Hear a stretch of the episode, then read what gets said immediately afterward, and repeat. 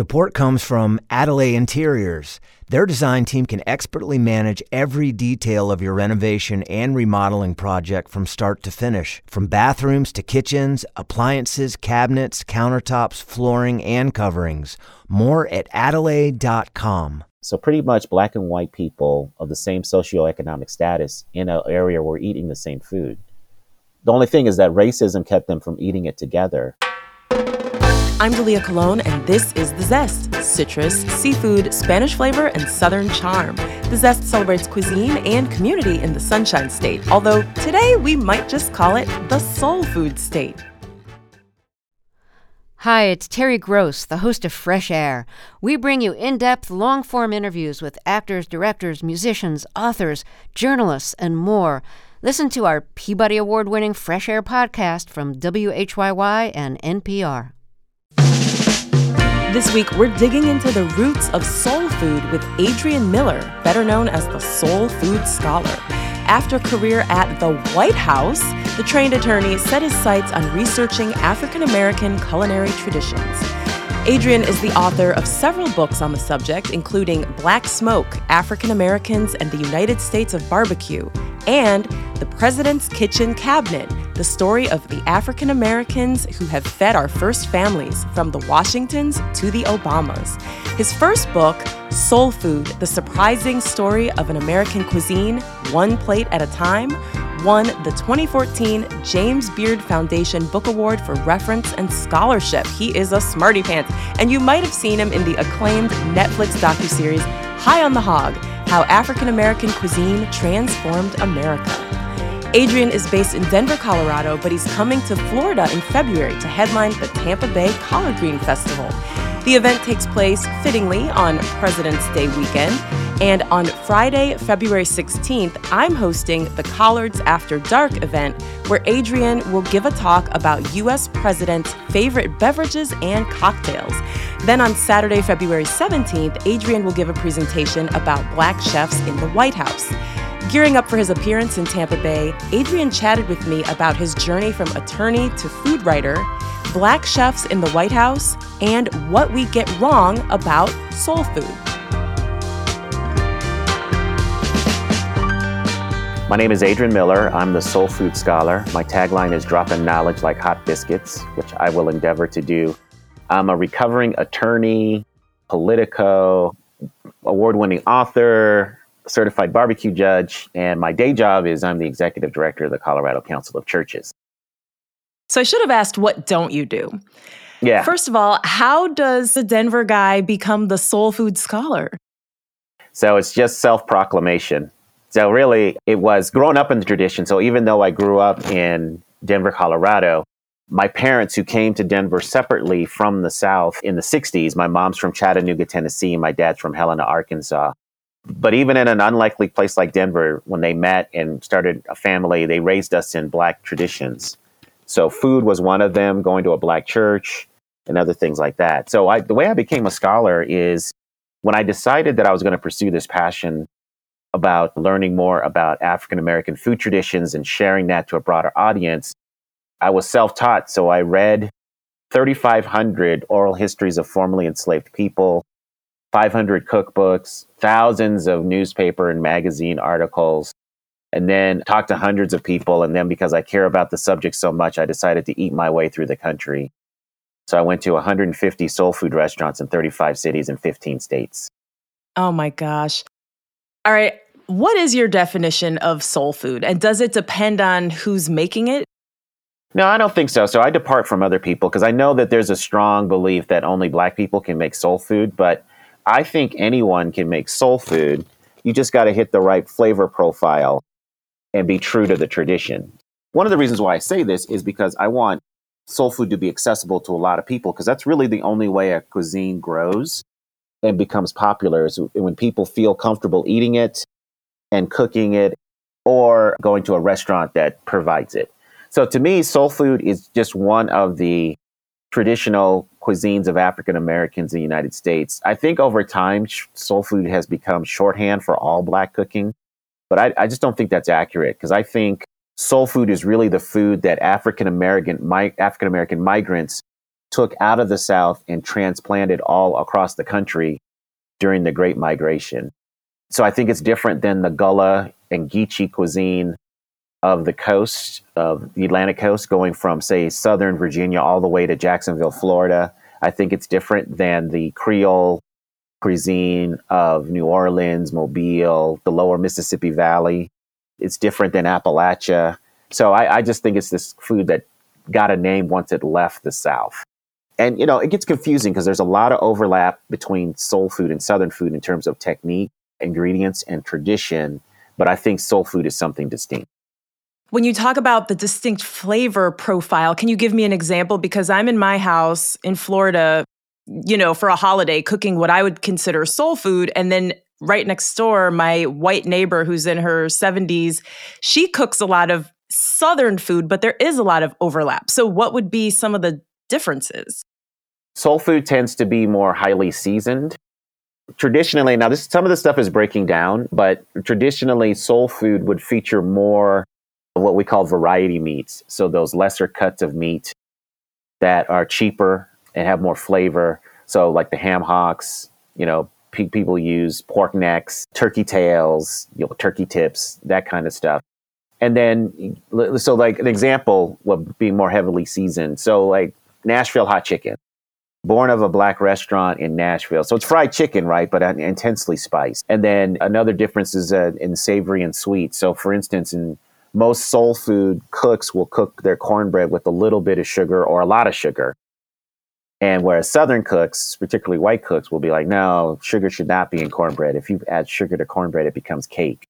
And there's just certain things that you will find in a soul food restaurant you're not going to see in a Southern restaurant and vice versa. So I think the iconic example is chitlins or chitterlings, which are pork intestines. So, you know, a lot of soul food restaurants sell that, maybe fewer than 20 years ago, but it's still a, a menu item. But then, you know, the Southern dessert like ambrosia, I don't know if you've ever heard of that. Oh yeah, with never... like the marshmallows and the maraschino cherries. Yeah, classic Southern dessert. I've never seen that on a soul food restaurant menu. Oh, okay. Well, this is a light bulb moment for me. So that was more of a Southern dish. That was like a classic at the church potlucks. And you've got a church background, you mentioned. So what's your favorite contribution for like a church potluck or picnic? Well, I really like greens. So usually when I cook for other people, I'll, I'll make a mix of mustard and turnip greens. And I know it's the collard green festival, but um, I grew up. Blasphemy. Interview over. yeah. Yeah. But I grew up with a mix of mustard and turnips.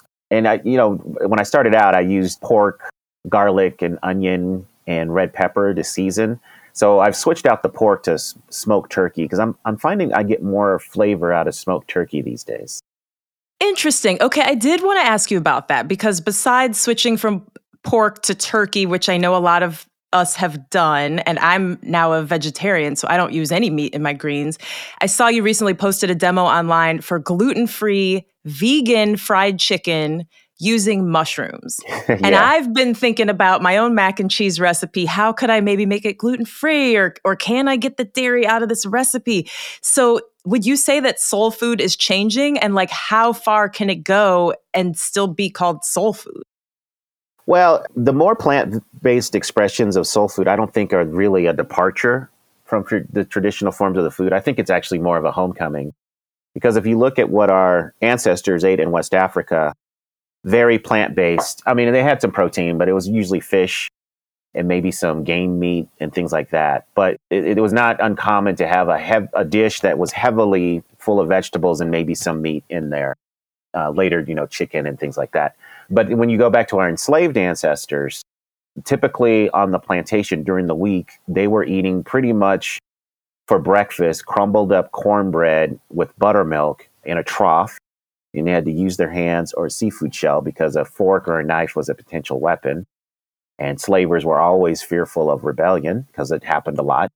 And then that same trough would be washed out while people were out in the fields working. They'd come back for the midday meal, and that trough would be filled with seasonal vegetables. There might be some meat in there to season the vegetables, but otherwise it was just vegetables that were in season. And then the evening meal was whatever was left over from that midday meal, people ate as leftovers. It was called supper, maybe with some cornbread. So people didn't get access to meat and the other things we think of soul food until the weekends or on special occasions. So, what our enslaved ancestors ate was very close to vegan because meat was considered prestigious. Access to white sugar, white flour, and all of those things was considered prestigious. And so, black people, because of the perceived status in the society, didn't have regular access to those things. So, the reason why I argue that soul food is the food that migrants took with them is because it follows the typical immigrant food pattern where when people go to a new place, especially if they open up a restaurant, they usually show off the very best of their culture. So it's often the celebration food, uh, not ah. the day in and day ah. out food. So, you know, when you go to a soul food restaurant, you're typically having a hybrid. You've, you've got the everyday stuff, the greens, the black eyed peas, but the celebration food would be the fried chicken, the barbecue, the fried fish, the mac and cheese, because this is stuff that people did not have regular access to. Okay, so some of these things that are maybe not the healthiest, they were only meant to be eaten on special occasions and not every day. Right. And that and then that part of that was just circumstance. It's because just the work schedule and the status of black people, they just weren't going to get this stuff on a regular basis. And then part of it was lack of access to those ingredients and then also the time factor because black folks were working from sun up to sundown and you know, it takes depending on what you're cooking for barbecue, it takes at least three hours to four hours, maybe even longer, depending on what you're cooking. But back then, it wasn't cooking small cuts of meat; it was cooking the whole animal, and that usually took uh, a number of hours. So you're dead tired at 9:30, and knowing that you have to get up at 5 a.m. or whatever for the next day. So this cooking didn't happen until the weekends, because usually on the plantation, the work schedule would end at noon on Saturdays, and then enslaved people got the rest of the weekend off until Monday morning. So that's when they would hunt, forage, fish, make these glorious dishes and stuff to supplement their diet. Make mm, sense? Fascinating. It, it absolutely makes sense. I want to back up a little bit and talk about how you went from working in the White House to having all of this amazing information. Can you give me the Cliff's Notes version of that journey? Yeah, you know, uh, the short answer is unemployment. So I had finished my stint in the Clinton White House working on something called the President's Initiative for One America, and it was about bringing people together. And I had the wild and crazy idea that if we just talked to one another and listened, we'd realize that we have a lot more in common than what supposedly divides us. So at that point in my life, I wanted to be one of the U.S. senators to Colorado for Colorado, my home state. So I was trying to get back from D.C. to get to Denver to start that career. And the job market was really slow. So I was just in DC a lot longer than I expected. I was watching a lot of daytime television, Love Connection, Blind Date. It was just bad. So the, the classics. Of, yep. So in the depth of my depravity, I said, you know, I should read something. So I went to the local bookstore and I would always like to cook. And I was looking on the bookshelf and there was this book called Southern Food at Home, on the Road in History by a guy named John Egerton. The book was written in the late 80s, so I'm reading it in 2001. And in that book, he wrote that the tribute to Black achievement in American cookery has yet to be written. And I thought that was interesting. So, again, the book was 14 years old. So I thought, well, somebody's done this. And I moved back to Denver, email him. And then while I was back in Denver, he said, Hey, you know, nobody's really done this. There's always room for another voice, so why not yours? So that's what really launched the journey was just that one sentence. Wow. So that led to the book Soul Food The Surprising History of an American Cuisine, One Plate at a Time, which won a James Beard Award. Congratulations. Thanks. In 2014. Now, what kind of response did you get from people when you told them you were researching a book on soul food? Because it's, you know, some people just think of it as commonplace, but you're really adding a scholarly lens to it. So I got a lot of haterade because people were just like, mainly African Americans were just like, why would you celebrate this food? This is the food that the master didn't want. We've come so far from this. Why would you even point this out? And from other people, they're just like, oh, I don't really know what soul food is, but that might be interesting. And then other people thought I was betraying my education by lending intellectual energy to soul food. They just they just said, "You're a Stanford grad. Why would you study and write about this?" But the thing is, if you look at the celebration of all these other cuisines, you know, I just don't know why all these other cuisines got love, but not my own food. So I just wanted to figure out what was fact and fiction about the perceptions of soul food. And what I found is that soul food has been unfairly maligned. And so people have a notion about soul food, but they don't really know the whole story. And the, the whole master's unwanted food thing doesn't even hold up to historical scrutiny because when you look back at what people actually ate, it, it was more about class and place than it was about race. So pretty much black and white people of the same socioeconomic status in an area were eating the same food. The only thing is that racism kept them from eating it together.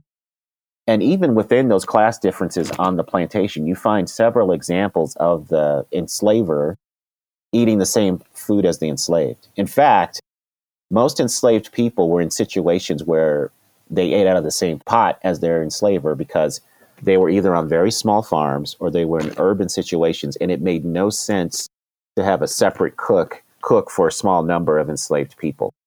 Because a lot of whites who had enslaved people weren't actually wealthy, but having an enslaved person was a matter of status. So they would often go beyond their means just to have enslaved people. So it was really only on 40% of situations where enslaved people were on these large plantations where they had a separate cook and separate food was made. So that feeds into the whole enslaved people in the house ate like the master, enslaved people in the fields ate differently, which is true to a large extent, but that's only just part of the story. So I, I really wanted to show more complexity to the soul food story.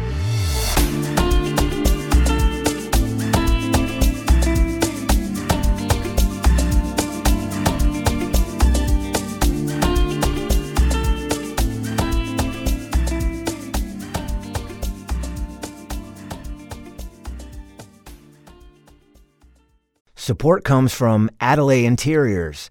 Their design team can expertly manage every detail of your renovation and remodeling project from start to finish. From bathrooms to kitchens, appliances, cabinets, countertops, flooring, and coverings. More at adelaide.com.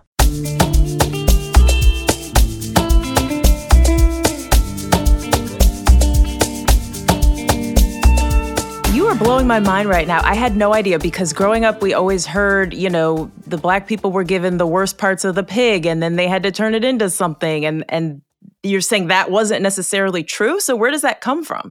So it, it's true, but only to a certain extent. So in the agricultural cycle of the South, there was this thing called hog killing. So they would wait until it was cold enough, and then they would butcher. They, meaning planters, farmers, people would come together and butcher a whole bunch of hogs at one time, and then process them to preserve the meat to get them through the winter. So this was a big, important task. So in addition to the cuts of meat like the ham, the pork shoulder, and, and other things that were valuable, there were certain parts that weren't. They were ephemeral and they had to be eaten quickly. So these were usually the internal organs. So chitlins, which are pig intestines, the kidneys, the they called them the sweet meat, you know, the sweetbreads and all of that stuff. So the idea was that was given to the people who processed the pigs as a reward. And so those things were eaten quickly. But again, the idea was that, oh, well, only the enslaved people were eating this stuff. And it, it's complex for two reasons. One, people eat intestines and internal organs all over the world, even in West Africa. So there was a tradition of eating these things. Secondly, white people were eating them too. I found stories of enslavers beating their enslaved cook because they didn't make the chitlins to their liking. And Wow. even to this day, there's a chitlin festival that happens every August in Salley, South Carolina. And it's run by, organized, started by, hosted by white people. Stop it. And that, yeah, thousands of people come descend on this town. It started as a town fundraiser. It's been going on for um, maybe like 40 years. I have on good information that you can smell it at the 50 mile marker as you're driving towards the. So, you know, so, the, the- so there's these narratives that emerge. And the whole taking the scraps and turning them into something is twofold. It cuts both ways because it's empowering, right? It shows the creativity, the resourcefulness of these cooks. But then also it's used negatively to say, well, why are you guys eating that stuff that was garbage? Oh, there's so much good information. This is why we just need to read your book. I actually did get your book about presidential chefs from the library. So if you don't mind, I want to switch gears and ask you a little bit about that. Yeah, so while I was researching the soul food book, I came across a few stories of African Americans who had cooked for presidents. And so I thought, well, that's interesting. And I was kicking myself because I thought, man, I was in the White House. I had white, I had top secret clearance. I could have just hung out in the kitchen and nobody would have stopped me because I, I had the clearance. But you know, I'm one of these dudes that if I'm not supposed to be someplace, I just don't, I don't go unless I'm. You're invited. too good. You're too good. yeah. So I, I said, well, you know, let me keep looking around because six stories, and these were really just outlines of stories because it wasn't a lot of information. That's not enough to write a book. So I said, well, let me just keep digging and see what I can come up with. And then, based on my research, I identified 150 African Americans who have cooked for our presidents since George Washington. So every president in the United States, from George Washington to Joe Biden, has had an African American cooking for them in some capacity, either in the White House or where they lived, or when they would travel by train, boat, or plane, or when they would go someplace and stay for a while. Because there were retreats or people, the president would go someplace and stay for weeks at a time, and local families would loan their black cook to the president as a way of ingratiating themselves. Oh, well, isn't that nice? this is fascinating. Why were there so many black cooks? Is it just an economic thing? It's more of a status thing. So, for a lot of people, having enslaved people was a sign of status. And, and having a cook, enslaved cook, was one of the big status, and even free cooks, because black people were considered natural cooks. So it's kind of funny that when you're given few opportunities to do other stuff and you excel at the limited opportunities that you have, that, that it's a natural ability. And we know now that it requires skill. And yeah, mean, there's some intuition and stuff involved in cooking, but it, it's a learned art. And so, unlike our foodie time today, where chefs are very well celebrated and compensated very well, for most of our history, cooks have not been looked upon that way, especially black cooks. But black cooks were celebrated. In fact, from the 19th century to the 20th century, French cooking was established as the standard for the world. And Americans would say, well, no, we have great cooks here. And they would point to black cooks. So a lot of cooks arrived to the White House because they were enslaved by slaveholding presidents. We had a number of them. Otherwise, they were just happened to be the cook for somebody who became president. And then because DC is becoming less so now, but DC has long been a chocolate city, hires to the White House kitchen were from just uh, the locals. And again, being a cook was not something prestigious. It was more seen as like menial labor. And so black cooks were hired for those positions. Which presidents were the biggest foodies? I'm thinking if I'm the president, I don't have time to worry about what I'm eating, but were there some who really took an interest in what the chef was preparing? So I would say, well, a lot of the presidents were foodies. So George Washington was a foodie. So was Thomas Jefferson. They, I mean, they weren't actually cooking, but they were they were really appreciated a good meal. Chester Arthur was a foodie. Chester Arthur, that's not a name you hear every day. like George right. Washington and Thomas Jefferson, okay, we're somewhat familiar with them, but like Chester Arthur? Yeah. So yeah, he was big time. He was into wine. He was he was known for setting a good table. But I, I would say that Eisenhower, in terms of actually cooking, President Eisenhower was probably the guy that was the biggest foodie because he would actually cook stuff. So one of the funny stories is that during his term, he had a grill put on the White House rooftop. So people were walking up and down Pennsylvania Avenue and they would see smoke coming out of the White House, and it was the president up there grilling steaks. And he also had his own stew recipe that for the 1956 reelection bid, the GOP printed up recipe cards for his stew. It was a beef stew with a lot of vegetables in it. And they sent them out to housewives across the country and encouraged them to have stew suppers and invite their neighbors over to hear and talk about Eisenhower. Wow. Which I, I think is brilliant. That, they should bring that back today. Yeah, that is really smart. Was there anything that surprised you? I mean, having worked in the White House, you probably saw a lot of the behind the scenes stuff, but was there anything that really stood out to you when you were doing the research? You know, it's like duh now, but just the fact that African Americans dominated that cooking, I just had no idea that there were so many black cooks over such a, a, a span of time who dominated the White House kitchen. It's really only until recent years that black people have not dominated the White House kitchen and, and mainly that's because Jacqueline Kennedy in the 1960s wanted to elevate the cooking. So she just started elevating quotation marks. So she just started hiring classically trained chefs from Europe. And so that's when you start to see the waning of the black presence in the kitchen. You still have African Americans in the kitchen, but just not dominating the way they did before. What do you think of that trend?